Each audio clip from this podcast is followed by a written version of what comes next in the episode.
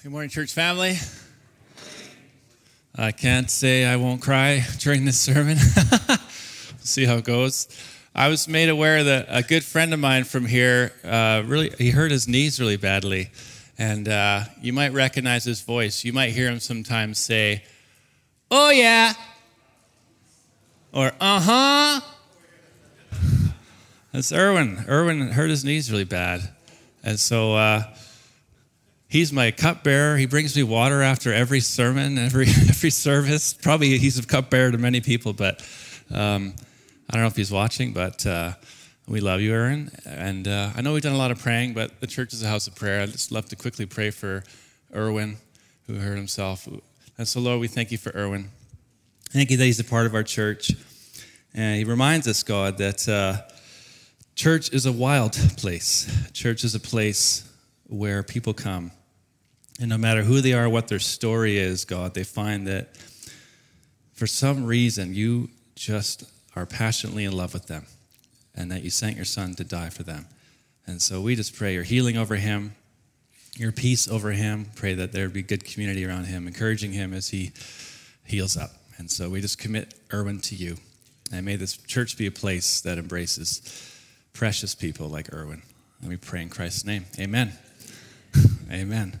So I don't have to worry about Irwin giving some of his comments, but I might miss that. I struggled to know what to say in my last sermon, and I thought it was going to be, I thought I was going to have an easy way out, but as I was praying, I had an idea from the Lord. You already saw the title, Remember the Poor. And I went to the Kootenay Coffee in Rutland, and I was driving in there, and I met someone. His name's Daniel, and he has all these shopping carts. And I went up to him with a hot chocolate, and I said, "Hey, I'm thinking of preaching on Remember the Poor. What do you think?" And he's like, "Oh, that's awesome!" And then we talked for like 20 minutes, and so I thought, "Okay, Lord, I'm going to go with this." Well, I wasn't expecting this to be my last sermon, but I haven't really preached on this topic, but it's been something on my heart for a long time, and I think it's been something on God's heart for a long time. It's always on God's heart. And so as we were talking, Daniel and I, we got talking about the coldest night of the year. Do you remember that night? Where were you? Sunday, January 12th. When it started to get dark and the temperature dropped to minus 22 and the winds were 30 kilometers an hour and the snow was blowing horizontal to the ground. Do you remember that? I remember running from my car to the house. I didn't have a jacket. Typical guy. Thought I'd be okay. It was freezing. And in there, in the warmth of my home, I remembered something. And I wonder if you remembered that too. And that's the poor. I thought about the people on the street shivering, seeking shelter. And did you remember the poor as you were sitting by your forced air heater or area heater in your home? Remember the poor. Remember the poor. Remember the poor. This is God's word for us this morning. And I want to leave that with you, and I take it with me as you send me to Mission Creek Alliance Church. So 2 verses, Galatians 2, verses 9 and 10. We find these 3 words. Galatians 2, 9 and 10. James, Cephas, or Peter, and John, those esteemed as pillars, gave me, Paul, and Barnabas the right hand of fellowship when they recognized the grace given to me. And they agreed that we should go to the Gentiles and that they to the Jews. All they asked was that we should continue to remember the poor, the very thing I had been eager to do all along. Paul wrote this letter to the Galatian church because the integrity of the gospel is always at stake in every generation. But it's not just the content of the good news that hangs in the balance. that Jesus Christ gave himself for our sins to rescue us. That's Galatians 1:4. But what also is at stake is the corresponding countercultural way of life in Jesus. The gospel is not merely a belief system. The earliest Christians were called followers of the way, precisely because their way of life stood out to their neighbors. And the thing that stood out the most was the very thing Peter, James, and John urged Paul to uphold in his church planting. They said, "Remember the poor, Paul." Charles Spurgeon humorously notes that when they did what they didn't say to Paul, they didn't say, "Remember the rich," because we like to remember the rich and famous. We like to think about them. But why is it that it's so easy to forget the poor? May I suggest it has something to do with the ancient triple threat, and I'll get into that. Something that Christians throughout all of history have warned us about. You may have heard of them. Watch out for the world, watch out for the flesh, watch out for the devil. So I want to look at these and how they influence us as we seek to remember the poor. So in the Bible, the world represents human culture opposed to God. It's the water we swim in, and as it is for the fish, so it is with us. Culture is really hard to see, but it pulls us like the current pulls a fish. And so Peter, James, and John, as they're considering Paul bringing the gospel of Jesus to the Greco-Roman culture, they're very aware of the fact that those people in that culture are not going to like this message to remember the poor. And that's because in the ancient Greco-Roman culture, there was no popular value of taking care of the poor as there is today.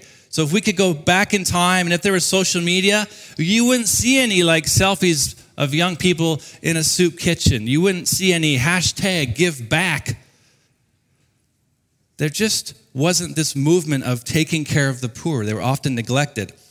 And so American sociologist Rodney Stark writes in his amazing book, The Rise of Christianity, which asks from a sociological perspective, how did a little band of fishermen and tradespeople transform the world? That is just crazy, historically speaking. And so in that book, he does research, and he observes that the gods of Rome and Greece didn't particularly care whether or not you loved your neighbor or the poor. All they cared about was that you offered the right sacrifices. And so what Paul was bringing to the Gentile world in the gospel of Jesus was a revolutionary idea for the time, says Stark. This idea that God loves the poor. He even died for them. And if you want to love him, you need to love the poor as well. And so it was in the 4th century, the pagan emperor Julian was infuriated at his inability to get his state-sponsored priests to inspire the people to love like the Christians were loving. He writes, "Those impious Galileans," those Christians, "support not only their poor, but our poor. Everyone can see that our people lack aid from us." So culture, the world. And this begs the question, how does our present-day culture threaten the integrity of our gospel? Consider these words from former U.S. Senate Chaplain Richard Halverson. He says this, "In the beginning, the church was a fellowship of men and women centering on the living Christ. Then the church moved to Greece, where it became a philosophy. Then it moved to Rome, where it became an institution. Next, it moved to Europe, where it became a culture. And finally, it moved to North America, where it became an enterprise, a business. When church is a business, focusing on innovative programs to attract more and more customers to fill the pews, what gets forgotten? The poor get forgotten, because the poor aren't good for business. And when you and I play into this and come to church as consumers, how will we ever hear Christ's call to the needs of the poor when we're so preoccupied on our needs and our wants and our likes and our styles and our preferences. So picture this. Hello, welcome to church. How may I take your order? Yes, I'll have a handsome greeter in plaid, padded pews in the sanctuary, preacher with tight jeans, and a short inspirational message that reminds me of just how special I am and how lucky God is to have me here today. Thank you. When the church follows after the culture, the church does not look after the poor. The world. Next is the flesh. Second reason we forget the poor is the flesh. And the flesh basically is this plain observation that humans are just kind of naturally selfish. Our desires naturally revolve around ourselves. And so when it comes to money, it's not that there's anything inherently wrong with money. In Scripture, wealth creation is a good. And Phil has been reminding us of Jonathan Wesley's famous theology on money, which is amazing. Gain all you can. Save all you can. Yes and amen. So the problem is not so much money. It's the hands that hold the money and the heart that guides the hand. And it's in this sobering reality of the flesh that Jonathan Wesley goes on to say this about money. When I have money, I get rid of it quickly, lest it find its way into my heart. And Spurgeon echoes that. Very frequently, people's hearts get smaller when their means get greater. And so the Apostle Paul, who is pastoring his flock, says this, but people who long to be rich fall into temptation and are trapped by many foolish and harmful desires that plunge them into ruin and destruction. That's 1 Timothy 6:9. So the world, the flesh, and then the devil. There is the devil. What sensible, educated person believes in the devil, right? When I was in grad school, I liked to call him the enemy because the devil just seemed a bit too, like, really? But then after 10 years of hearing stories of brokenness and addiction and temptation and darkness, I don't believe the prevailing secular narrative that says, well, how do we make sense of human evil? Well, it was a lack of education, lack of technology, lack of access to services. You get those, human evil will just disappear. No, it's something far deeper and darker. It was for no small reason that Lieutenant General Romeo Dallaire titled his Rwandan genocide memoir, Shake Hands with the Devil. It's an incredible read. And in one interview, he was asked if he still believed in God after all he saw firsthand during the genocide, all the slaughtering. And Dallaire said this. He said, I know there is a God because in Rwanda, I shook hands with the devil. I have seen him, I have smelled him, I have touched him. I know the devil exists, and therefore I know there is a God. There is a devil. He hates the humanity that God loves, and he hates the poor. And one of his subtlest strategies is sowing dehumanizing seeds. Dehumanizing seeds. So in its fully grown form, it looks like Rwandan genocide. It looks like a Holocaust. But in its seedling form, it's more recognizable to us in our everyday life. So choosing to look away from a homeless person, avoiding their eyes, pretending that they don't exist, that's dehumanizing. Or a person giving themselves over to addiction because they have believed the lie that they are worthless and unlovable, that's dehumanizing. That's the enemy. The devil wants people to forget the poor, and he wants the poor to forget that they are people. And so it's against this darkness that the followers of Jesus shine the light of his gospel. Remember the poor. Christ died even for them. And we remember the words of our Lord in the Gospel of Matthew where he says, then the righteous will answer him, Lord, when did we see you hungry and feed you, or thirsty and give you something to drink? When did we see you a stranger and invite you in, or needing clothes and clothe you? When did we see you sick or in prison and go to visit you? And the king will reply, I tell you the truth, whatever you did for one of the least of these brothers or sisters of mine, you did for me. The devil will not give ground easily as we step into this call to care for the poor, but we hold on to the scripture that the Son of God came to destroy the works of the devil. Amen? Amen. And Christians rehumanize. We humanize. We restore dignity. We look people in the eyes. We say, you are loved. You matter. Remember the poor. That's what Paul was told by these three dudes who probably had beards. Remember the poor, Paul. What was his response? I've always been eager to do that.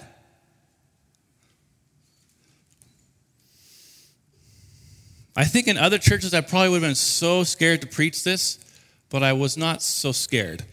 I was scared, but not so scared. And that's because I see this eagerness in you, this passion to care for the poor and powerless. We've done life for 7.5 years together, and I've witnessed firsthand you serving wholeheartedly at the Pregnancy Care Center, fighting for the unborn, Freedom's Door, Gospel Mission, Salvation Army, Metro, Child of Mine, so many more. This church is a church that wants to serve, to love the poor and the powerless. And then during our transition time for the last 2 years, as we sat down for KGF and conversation, what kept bubbling up and the thing that kept coming down on paper and people kept sharing around their tables was like, we want to be on mission. We want to be an inside-out church. We want to serve. We want to make a difference in the city. Again and again, we heard that. And then just 2 nights ago, I was at Metro hanging out with Debbie and Tim and Robin and James. James said that God was mad at me, so I told him that's not good because I'm preaching in a few days. But he said, well, just pray. You got to talk to God. Talk to God. It's like, okay, I'm going to pray. So I don't think he's mad at me anymore, but we had a great time together. And so Tim and Debbie are liaisons from KGF to help provide a path where we can help serve the poor and the homeless, but with a ministry that knows what they're doing, that has been there a while. And so it was just encouraging to be there and to meet some of the people there and learn their stories. But there's Debbie and Tim stepping out in faith. And then we just blessed the KCS India team, the young and the old. We only pray for the young. That's awesome. Yeah, I'm old too. I'm right there with you. They're going halfway around the world to love orphans and the poor and to be loved and to bring that back to Kelowna. And I just pray that relationship grows. Remember the poor. I say that to fan into flame what the Spirit of God has already lit among you. It's already happening, but may that grow. Take a closer look at this photo. That's again Daniel and his little camp there. He says, I got that there so that when people drive by, they remember. They remember the poor. And the paper's wet and torn. It's a powerful image. Top story of 2020, a homeless crisis. But whose crisis is it? Is it only the crisis for the poor? And there are people in Kelowna saying that the crisis belongs to the city of Kelowna. Other people say the crisis belongs with the province. Other people say it's a crisis with Ottawa. And everyone's pointing away from themselves saying, more must be done. But when the pillars of the faith, Peter, James, and John, looked out at their broken world full of the poor, they did not point to the city of Jerusalem. They did not point to Pontius Pilate, the prefect from Rome. They did not point to Caesar Augustus in Rome. They pointed to themselves. They pointed to the church, Christ's body on earth. And they pointed at Paul, and they pointed at us. Remember the poor. Yes, Kelowna faces a homelessness crisis, but even more, I believe, spiritually speaking, the church of Kelowna is facing an identity crisis. And I don't have the answer, but I believe that's what's happening this year. When you look at what's happening in the city and the various Christian ministries engaged with homelessness, and look at our churches today, identity crisis. Who are we? What are we about in the face of homelessness? What does Christ call upon us in this hour? And is there an eagerness in our gospel to help the homeless? And whatever the answers may be, I want to close with three ancient Christian practices that will help us to remember the poor. And the first one is practice humility, which I was terrible at in high school, but I'm getting better. It's very easy for us to think and for other people to think that we're better than the homeless somehow. Maybe not explicitly, but implicitly. I was talking to a young father from our church who helps out at the Welcome Inn shelter, and we were saying, man, we're all the same. To recognize that we all share a common brokenness, that life has cracked us all, and that we're all in need of grace and God's healing. That is humility. And so to the Corinthian church who was struggling with pride and looking down on others, Paul says these powerful words. What do you have that God hasn't given you? And if everything you have is from God, why boast as though it were not a gift? Everything the poor have, everything the rich have, everything that you have is from God. Everything good comes down from the Father of lights.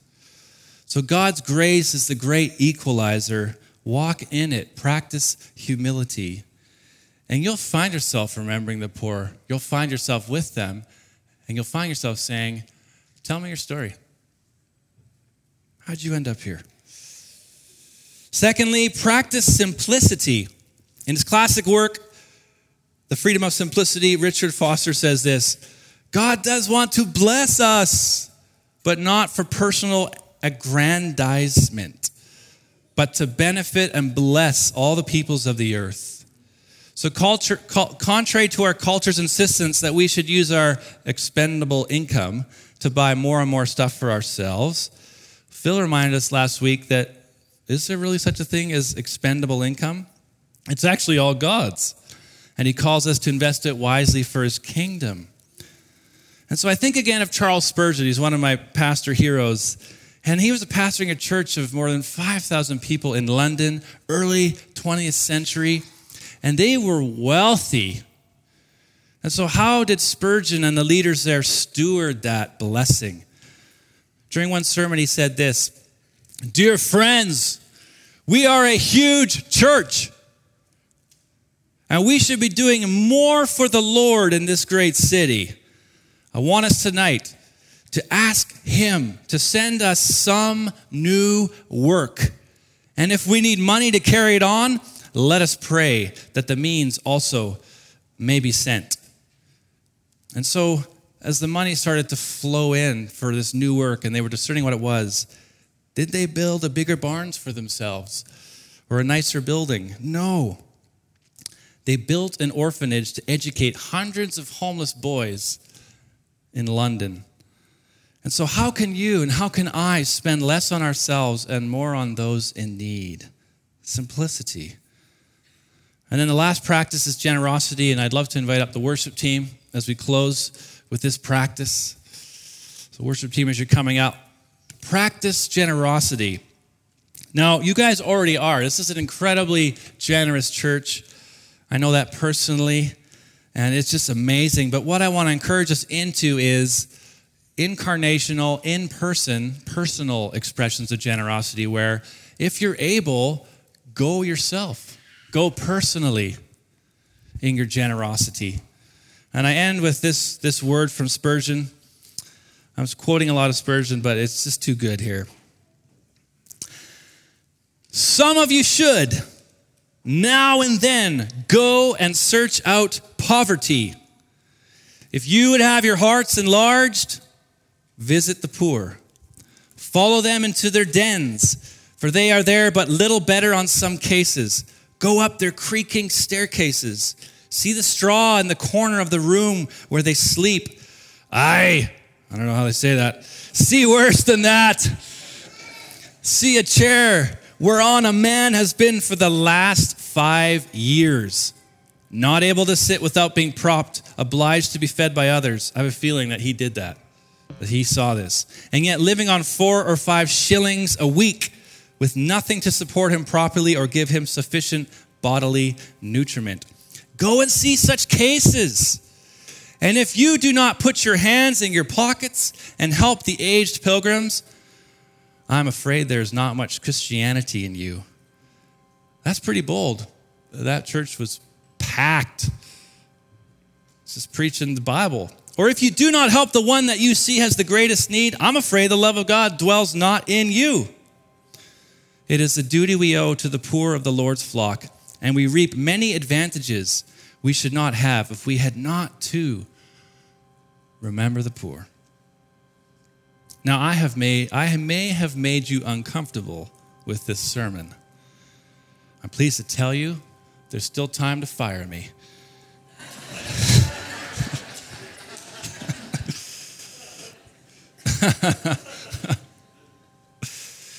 But I have been uncomfortable. Because I don't have answers. I've carried this burden in me a long time, and Devin and I have tried to be more missional in our youth ministry, but I hear the words, you hear the words from Christ, remember the poor, and it's scary, and I'm scared, and I have trepidation too. But just because it's scary doesn't mean we shouldn't hear it. So what will it look like, and what will be asked of me? And I end with this. Let us not forget how great God's faithfulness is to us, that he who has called us to the poor is faithful, and he will do it. So friends, can we stand together and sing, Great is thy faithfulness.